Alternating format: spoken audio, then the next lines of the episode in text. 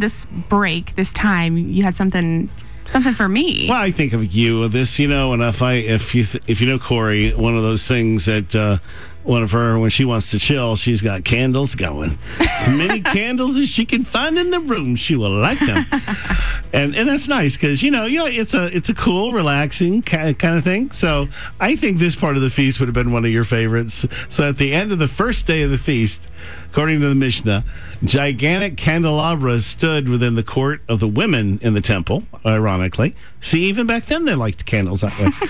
Each of the four golden candelabras is said to have been. You ready for this?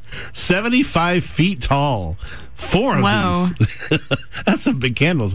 Each candelabra had four branches. At the top of every branch was a large bowl. Four young men bearing 10 gallon pitchers of oil would climb ladders and fill the golden bowls on each candelabra. And then the oil in those bowls were lit. So the temple was on a hill above the rest of the city. So the glow was the sight for the entire city to see.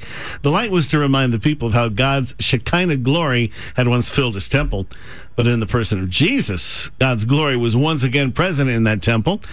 And very similar to what he did with the water ceremony on the last day, he used that celebration on the first day to announce that very fact.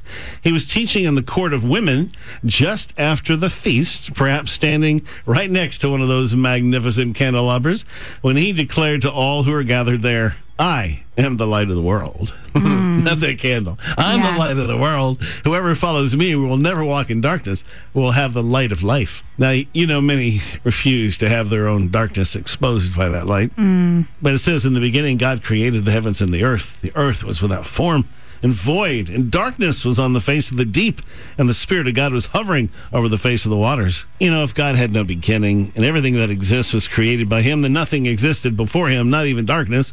Scripturally speaking, darkness isn't even the absence of light.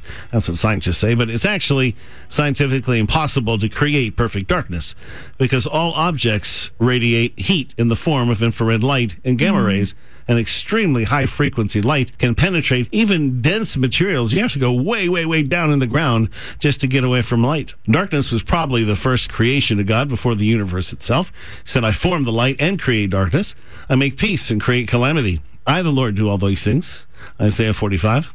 So darkness was a creation, and every creation has a purpose. We can know that the Spirit of God is hovering near us, and He has a vision for what He's making us into. And uses darkness or hides things from us as part of the process of revealing Himself to us. Amazing God. Then God said, Let there be light. And there was light. And God saw the light that it was good. God divided the light from the darkness. God called the light day, and the darkness He called night. So the evening and the morning were the first day. And then God divided the light from the darkness. To say it another way, God triumphs over darkness. Everything God is doing in our lives is to accomplish one purpose dividing the light from the darkness. See, for you were once darkness, Ephesians 5 said, but now you're light in the Lord. Walk as children of light, for the fruit of the Spirit is in all goodness, righteousness, and truth. Finding out what is acceptable to the Lord, and have no fellowship with the unfruitful works of darkness, but rather expose them. Yeah. For it's shameful to even speak of those things which are done by them in secret, but all things that are exposed are made manifest by the light. For whatever makes manifest is light.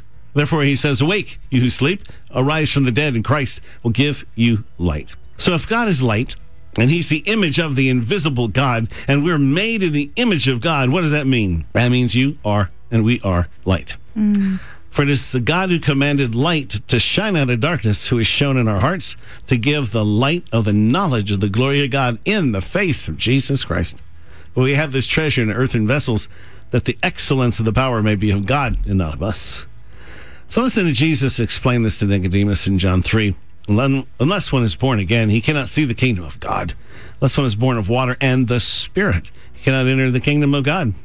See, our original birth is similar in that we're surrounded by in the womb by water, and when it breaks, we come out of the darkness and water and into the light of the world. And he said, That which is born of the flesh is flesh, that which is born of the spirit is spirit. And this is the condemnation that the light has come into the world, and men love darkness rather than light, because their deeds were evil.